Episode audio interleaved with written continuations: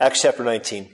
This is probably one of the most interesting chapters in all the book of Acts. Um, partly because it's, it's, uh, there's a, a, great, there's a lot of debate around this. There's a lot of um, different opinions about how do you interpret what's going on here uh, in, in Acts 19.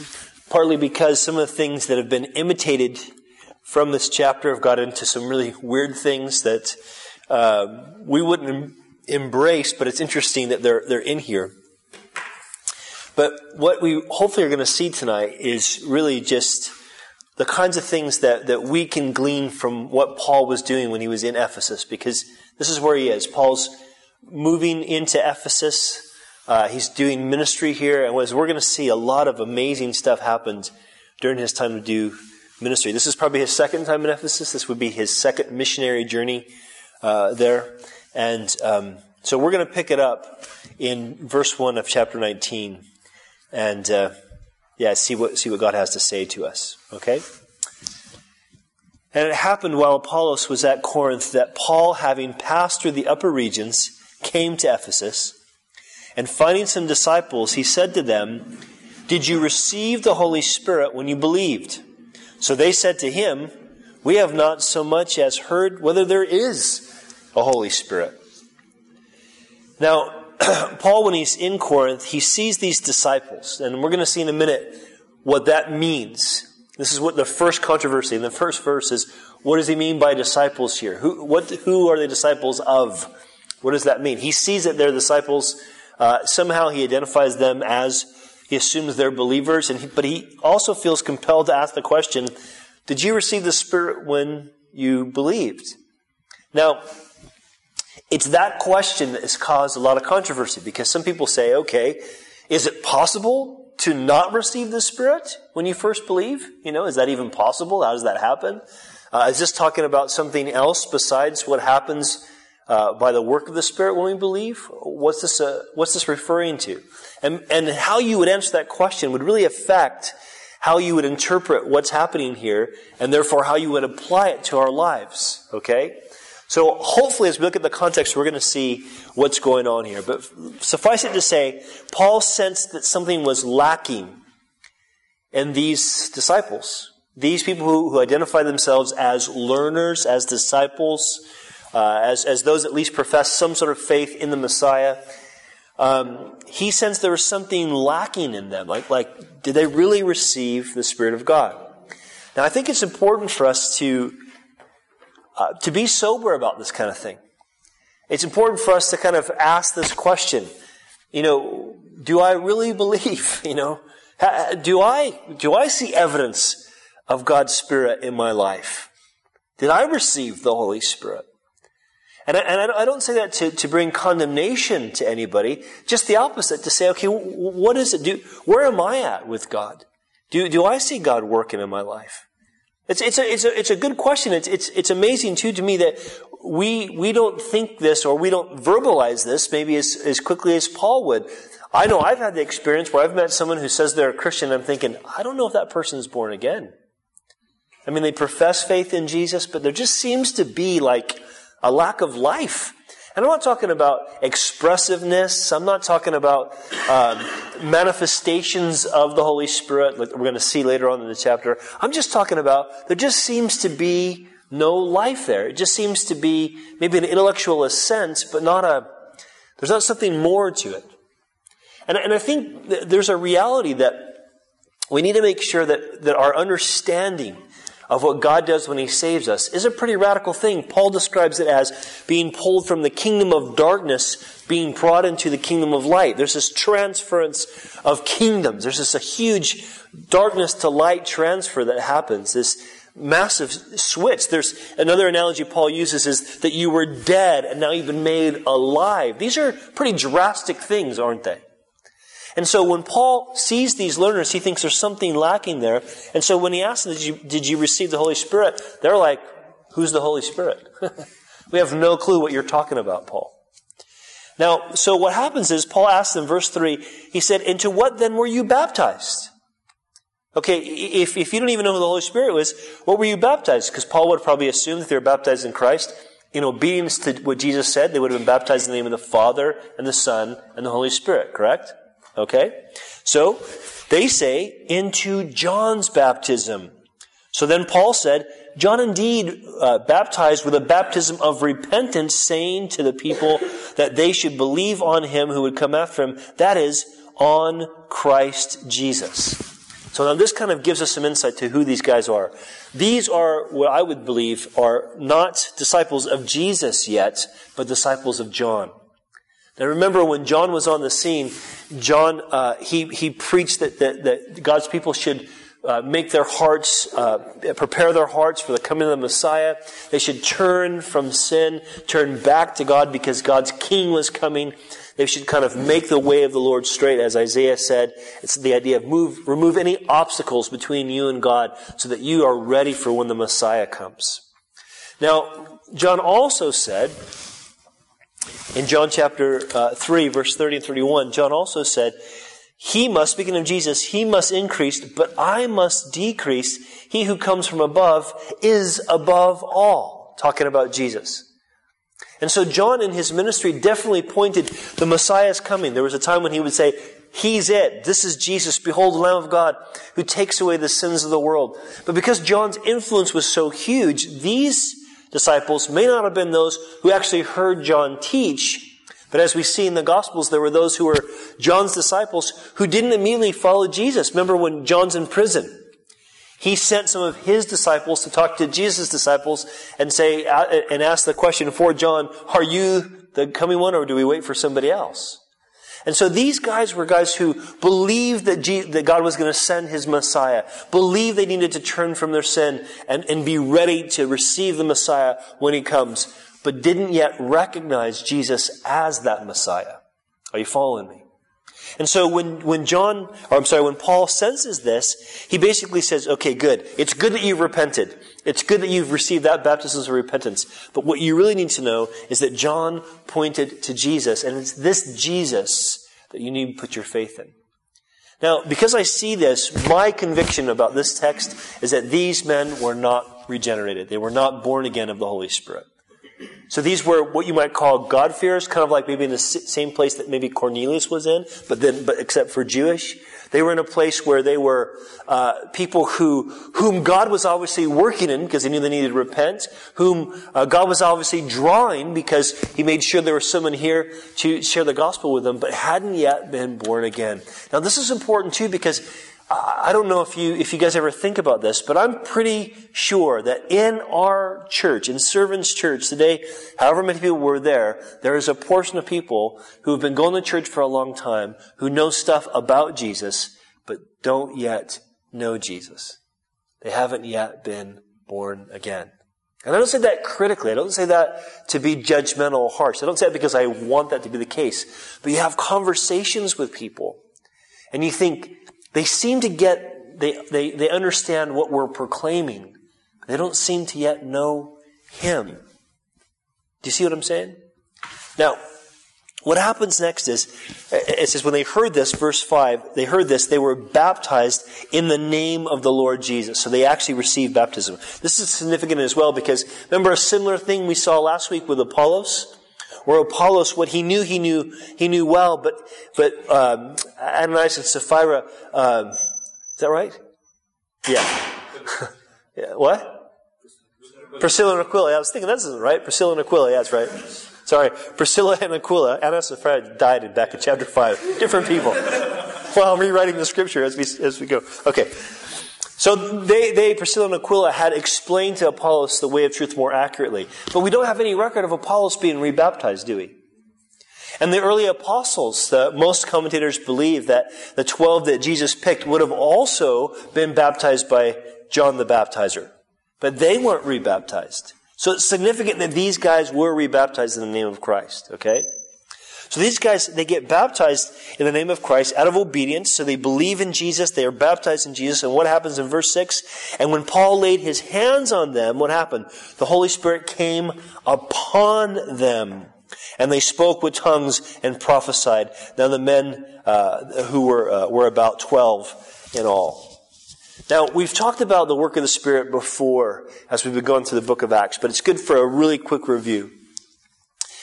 The, what we believe here in Servants Church is our, our conviction is, is that nobody can come to God unless the Holy Spirit draw them, unless the Father uh, draw them to Jesus. No one's going to come to Jesus unless the Holy Spirit uh, draws them.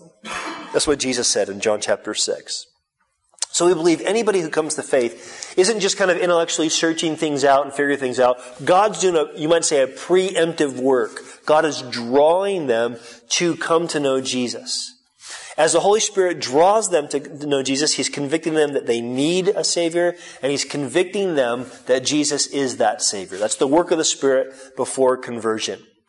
Then as people come to that conviction and they cry out to God and say, God, I need Jesus to save me, at that moment they cry out to God, they're regenerated or born again by the Spirit. And when they're born again by the Spirit, the Spirit comes and dwells in them forever. Jesus talked about the Spirit abiding in us forever.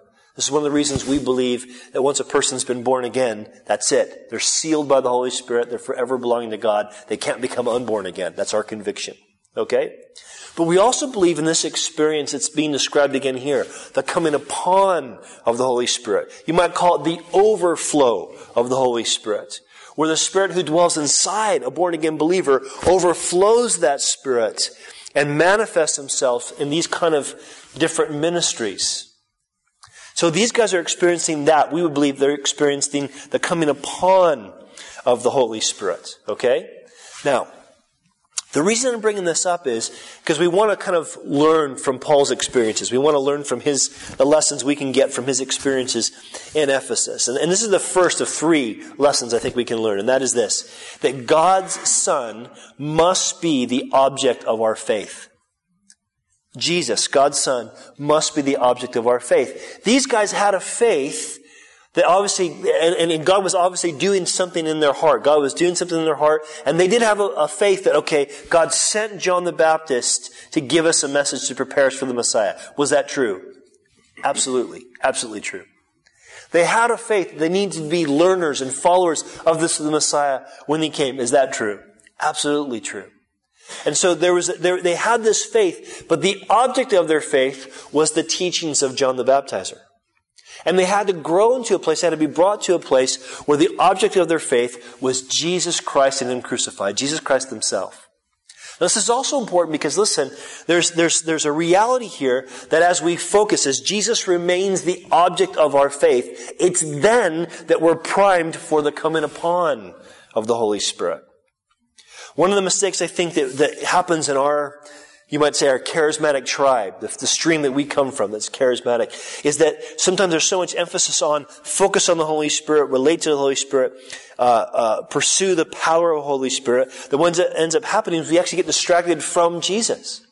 Where Jesus himself said, when the Holy Spirit comes, he will do what? He will testify of me. He will glorify me. So when the Spirit's actually working, He's always moving us towards faith in Christ, conformity to Christ, obedience to Christ. You guys follow me with that? And so I think it's important for us to recognize this is what's happening here. And I'm not, please understand, I'm not trying to explain away that these guys spoke with tongues, that is, languages they couldn't have known naturally. And they prophesied, that is, they said a specific, specific words for specific people or people groups at this specific time. God was supernaturally moving through them. We believe God still wants to supernaturally move through us. But the lesson we need to learn is that's going to happen as our focus is on God's Son. As He's the object of our faith. Jesus, I trust you, so you do what you want to do in me by your Holy Spirit. Are you guys following me on that? Okay. So, let me, let me give you one scripture to kind of, or, or three scriptures really, to back this up. Paul writes in 1 Corinthians chapter 12, talking about the work of the Spirit. He says, now concerning spiritual gifts. Notice gifts is italicized. So this is one word, spiritual gifts. Those two words is one word in the Greek. It's pneumatikos. It's the work of the Spirit. Now concerning the work of the Spirit, brethren, Paul says, I do not want you to be ignorant. You, uh, you know that you were Gentiles carried away to these dumb idols ever you were led. Now, Paul says, look, concerning the work of the Spirit, I don't want you to be ignorant. And then he says, remember what you were like. You used to follow idols. And one of the reasons this is important is because we tend to think of the work of the Spirit only in manifestations like tongues and prophecy. So if there's a supernatural manifestation, if there's, if there's an, some sort of a, a mystical experience or a powerful experience, then that's when we know the work of the Spirit's there. And what, what Paul, I believe, is bringing this up for, because obviously in 1 Corinthians 12, 13, and 14, he's going to talk about the work of the Spirit, the details of the Spirit. But he's bringing this, but he brings it up, he starts with this because the truth is, even those who worship idols can manifest some of the same things. So people can be involved in the cults and, and pray in tongues. Now it's demonic, but they can still do it. People can be involved in the occult and so to speak, prophesy, or at least say something that they shouldn't have been able to know naturally. But that can be demonic. Do you see what I'm saying? And so, Paul wants to start off the idea of, uh, of or this teaching on, on the work of the Spirit by making sure they say, look, you, you were led by idols, but this is what you need to understand. He says, therefore, I make known to you that no one speaking by the Spirit of God calls Jesus accursed, and no one can say that Jesus is Lord except by the Holy Spirit. And so Paul says, listen, here's where you have to begin. That the work of the Holy Spirit is to know that Jesus is the blessed one and that Jesus is Lord. So the Holy Spirit always leads us to say, okay, I want to submit to the Lordship of Christ. This is what I'm getting at.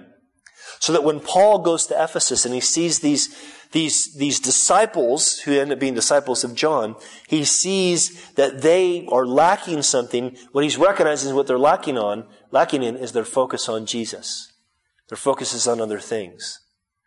In their case, it wasn't uh, strange idolatry stuff. In their case, it was just they didn't know enough yet. Are you guys clear on that? I'm not confusing you, am I? Okay, good. All right, so that's the first lesson uh, God's Son uh, must be the object of our faith. Let's go to the next bit. Verse 8. It says, and, and, and, he went into the synagogue and he spoke boldly for three months. So he's in Ephesus. Paul sees these new, new believers. He takes them with him. He's in the synagogue. He speaks boldly for three months, reasoning and persuading concerning the things of the kingdom of God. Now here's the second thing we want to, lesson we want to learn in these next few verses, and that is God's Word should be the priority of ministry. So God's Son needs to be the object of our faith. God's Word needs to be the priority of ministry. He goes into the synagogue. This is what we've seen all throughout Acts, isn't it? The apostles go into the synagogue, Paul specifically, and what does he do? He cracks open the Word, unrolls the Scripture, because it was probably in a scroll, and he says, let's talk about Jesus from this. Now it's interesting because when, it talks, when we talk about making the Word of God uh, the priority, as I've said before, I want to say again, I don't mean in application pulpit ministry, like what I'm doing right now. That's, it's part of that. That's, it's not less than that, but it's more than that. Paul here, he goes into the synagogue and says he spoke boldly. He was, he was, he was frank. He was clear.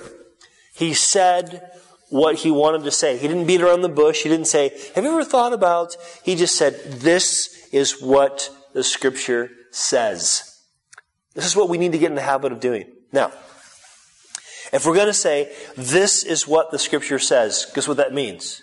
You got to know what the scripture says. This is why we do encourage all of us who are people who can read, that we read what God says. And we get familiar with what God says. So he's speaking boldly. He's frank about what the scripture says, but also says he's reasoning.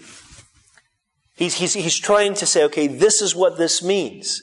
So if you're going to explain this is what this means, not just this is what this says, what does it mean? You have to understand it, don't you? And so there's, there's a need if we're going to have a priority of ministry being, uh, using God's Word, knowing God's Word, we have to actually understand what God's Word says. We got to know it. But also says he was persuading these guys concerning the kingdom of God, concerning the reign of Christ. Now, it doesn't just mean that we need to understand it, it also means that we need to be convinced of it. If we're going to persuade somebody else, we have to be persuaded ourselves, don't we? This is why we have a Q&A. Obviously, we, want that Q&A to, to be there so that people who don't know Jesus yet can come to know Jesus. But like for us tonight, most of us are, I think all of us here know Jesus. It seems pretty clear. So we all know Jesus, but we still need to make sure that we are convinced that we, that we know what God says and we understand what it means and we believe it. Do you see what I'm saying? So this is, this is part of it. We, we have to be proclaiming, reasoning, persuading when it comes to the ministry of God's Word, when it comes to making sure we know it. So what happens in verse 9, it says that, but, but, when some were hardened, that some of the Jews in the synagogue were hardened and did not believe, but spoke evil of the way before the multitude, Paul departed from them and withdrew the disciples, in other words, he took them with him, reasoning daily in the school of Tyrannus. Uh, now, the school of Tyrannus was probably just a, a, lecture hall that Paul rented out or leased or was allowed to use. Uh, that's probably all it was. We don't know anything else about it, so it's probably all it was. Okay?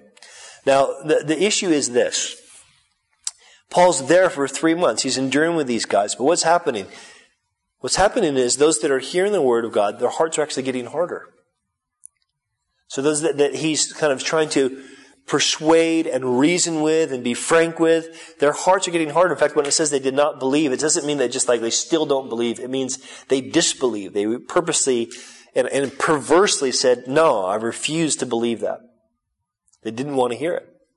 Now remember, this is Paul going into their synagogue. This is Paul, in a sense, going into where they are. This is not them coming to his church, so to speak. And so what happens? Paul has to separate himself. And this is what happens sometimes. If we're going to make sure that God's word remains the priority of ministry, sometimes we have to separate from people who are going, shut up, I don't want to hear this anymore. Joe alluded to this last week, didn't he, about, you know, casting pearls before swine. And there's a time when you, you just kind of say, well, you know what? I've tried to share with you and you don't want to hear anymore. And you have to kind of distance yourself. Especially if it begins to affect how the word is meant to minister to you or other unbelievers. I think this also probably have an application that if you're in a church that isn't teaching you God's word, there's a time when you have to pull away from that. Now, let me say something uh, in regards to that application. If I move to a city, uh, let's assume I'm not called to be a pastor. So if I moved to a city, wasn't called to be a pastor, just moved there for a work or such, and I couldn't find a church that was, where there was really good, solid teaching, but there were, there was churches where they believed the true gospel, they did love Jesus, and they really worked hard to love each other.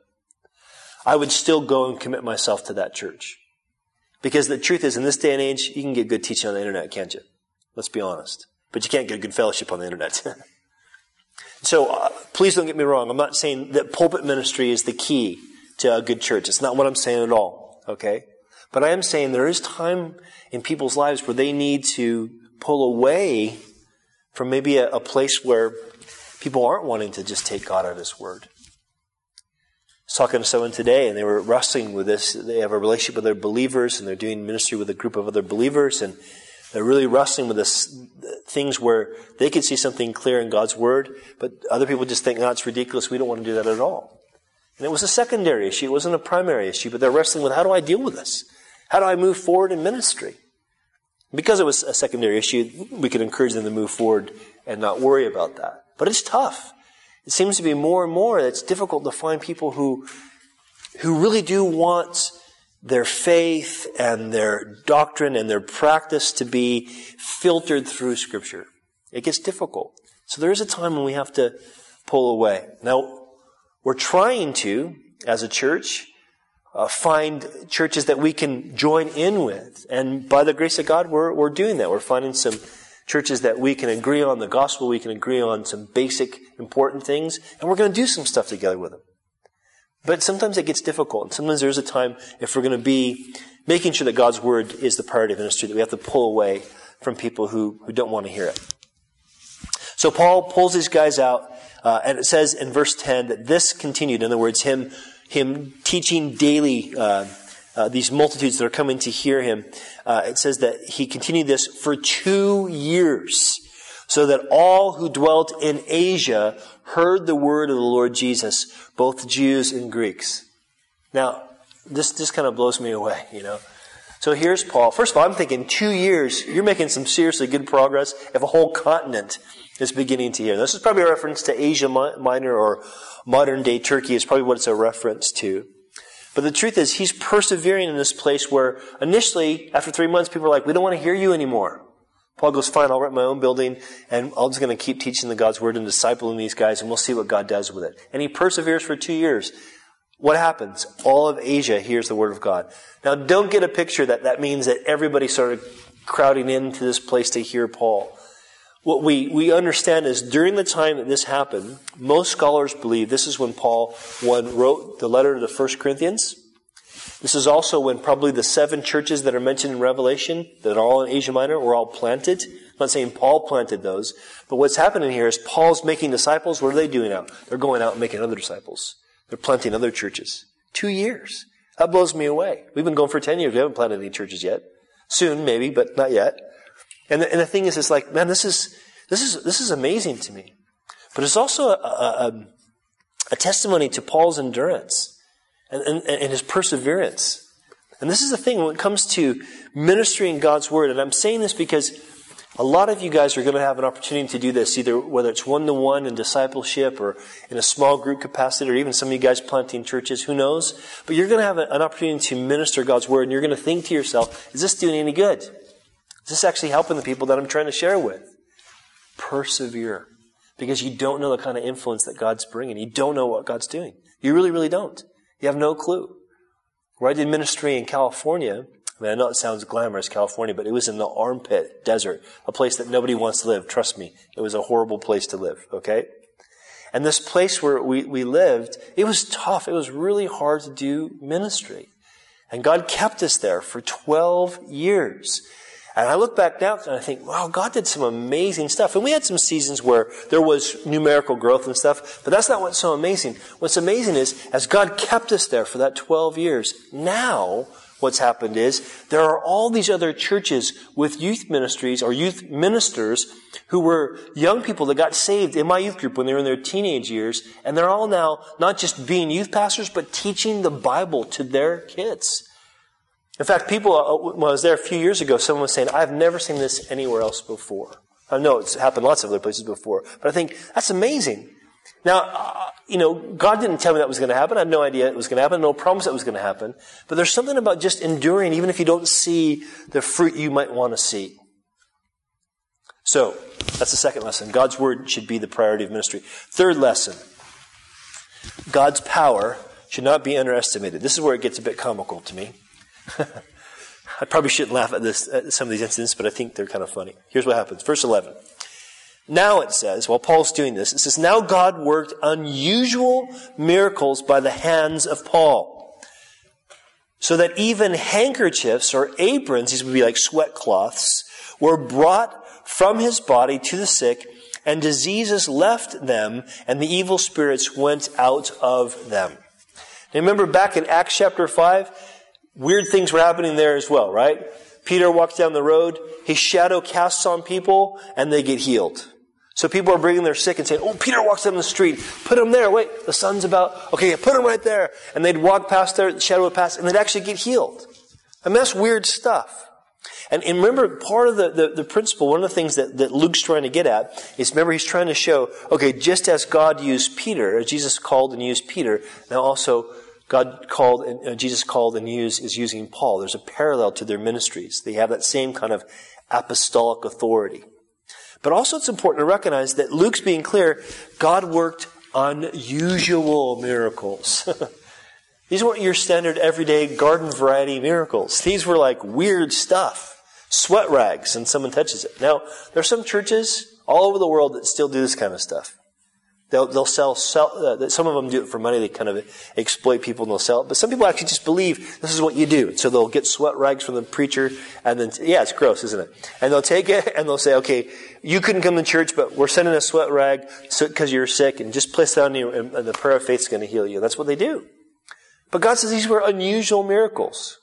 In fact, really, what I see happening is God producing, God's power producing unusual miracles because it was an unusual time. He was establishing his church. He was, he was establishing this doctrine that Paul's beginning to write, like what we read in 1 Corinthians. And so God's wanting to establish that by these unusual miracles.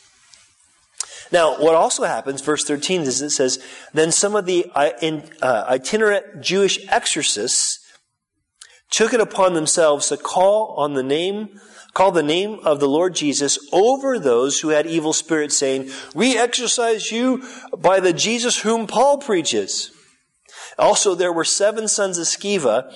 Uh, it sounds like a band, Seven Sons of Sceva. Anyway, uh, a Jewish high priest our Jewish uh, chief priest, who did so. And the evil spirit answered, check this out, evil spirit answered and said, Jesus I know, and Paul I know, but who are you?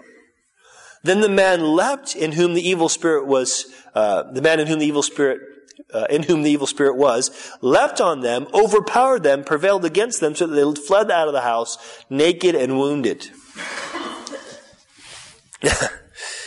now, this was supposedly a common thing in Ephesus, not just like Jewish exorcists, but all kinds of kind of weird magic and superstitious beliefs and these kinds of things happen. So these guys, these Jewish exorcists, and, and this is fairly common. We're going to see um, right? We, Jesus talks about when he's casting out demons, uh, and they're saying, "Oh, you're doing that by the devil." He says, "Well, uh, you're blaming, you're saying it's the devil, but w- what's the Bible actually say?" Or, or, or, or, if you think I'm doing it by the devil, he says, "If I cast out demons by Beelzebub, by whom do your sons cast them out? Therefore, they shall be your judges." So there are people even in that day that were kind of this is what they do. They think someone have an evil spirit, so they kind of go do some kind of incantation or some prayer to try to cast out the spirit, get a few you know quid for that, and then move on to the next house. This is what they did.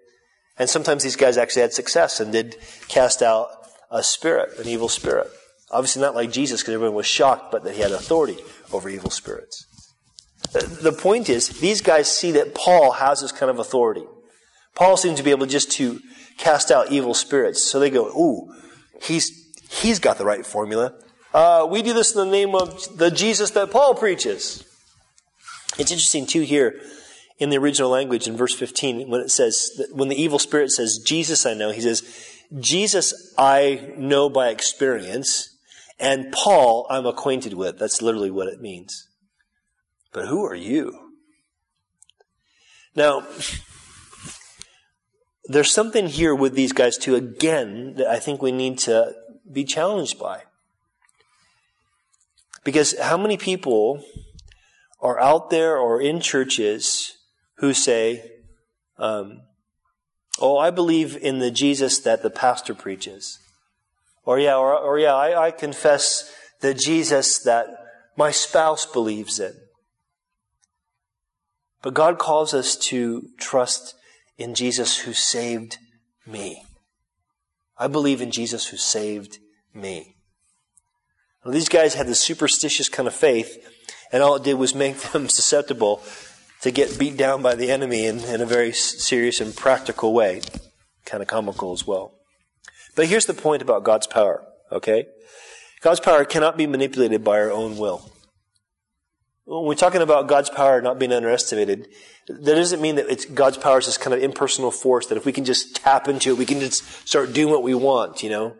It doesn't work that way. He doesn't work that way. God does what He wants to do. And we can't just go, oh, okay, there's power there. I'll sort of tap into that and then everything will be fine. It's amazing how much superstition I still see in some Western Christians. So, some things that I, I, see people do that I just think, why would you think that's going to work? I, I know lots of people, I don't want to, no, I'm not going to give an example because it'll, it might be disrespectful. But it's just, the bottom line is, is it's amazing how many things are not based on what God says about himself, but, but some superstition. Oh, if I do X, Y, and Z, then this thing will happen. But that's not what, how the Bible teaches. We, we can't, God's not a vending machine. We can't just put the right change in and get what we want. God does what He wants to do when He wants to do it. Now, here's what we know God can do, okay? Here's what we know God does do, okay? God does bring people to repentant faith by his extreme power. And we should not underestimate God's ability to bring people to repentant faith. Because look what happens in this scenario, right? This demonic possessed person over, overwhelms and, and, beats down these uh, fake exorcists. And verse 17 says, This became known both to all Jews and Greeks dwelling in Ephesus, and fear fell on them all. So in other words, all in the town were like, wow, that we need to revere uh, the God of this guy, Paul. And it says, and the name of the Lord Jesus was magnified. And notice, and many who had believed came confessing and telling their deeds.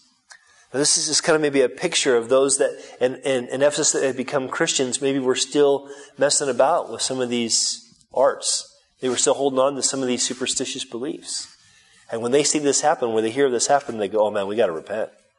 And they come forth and say, We've been messing around with this stuff. we got to stop doing this stuff.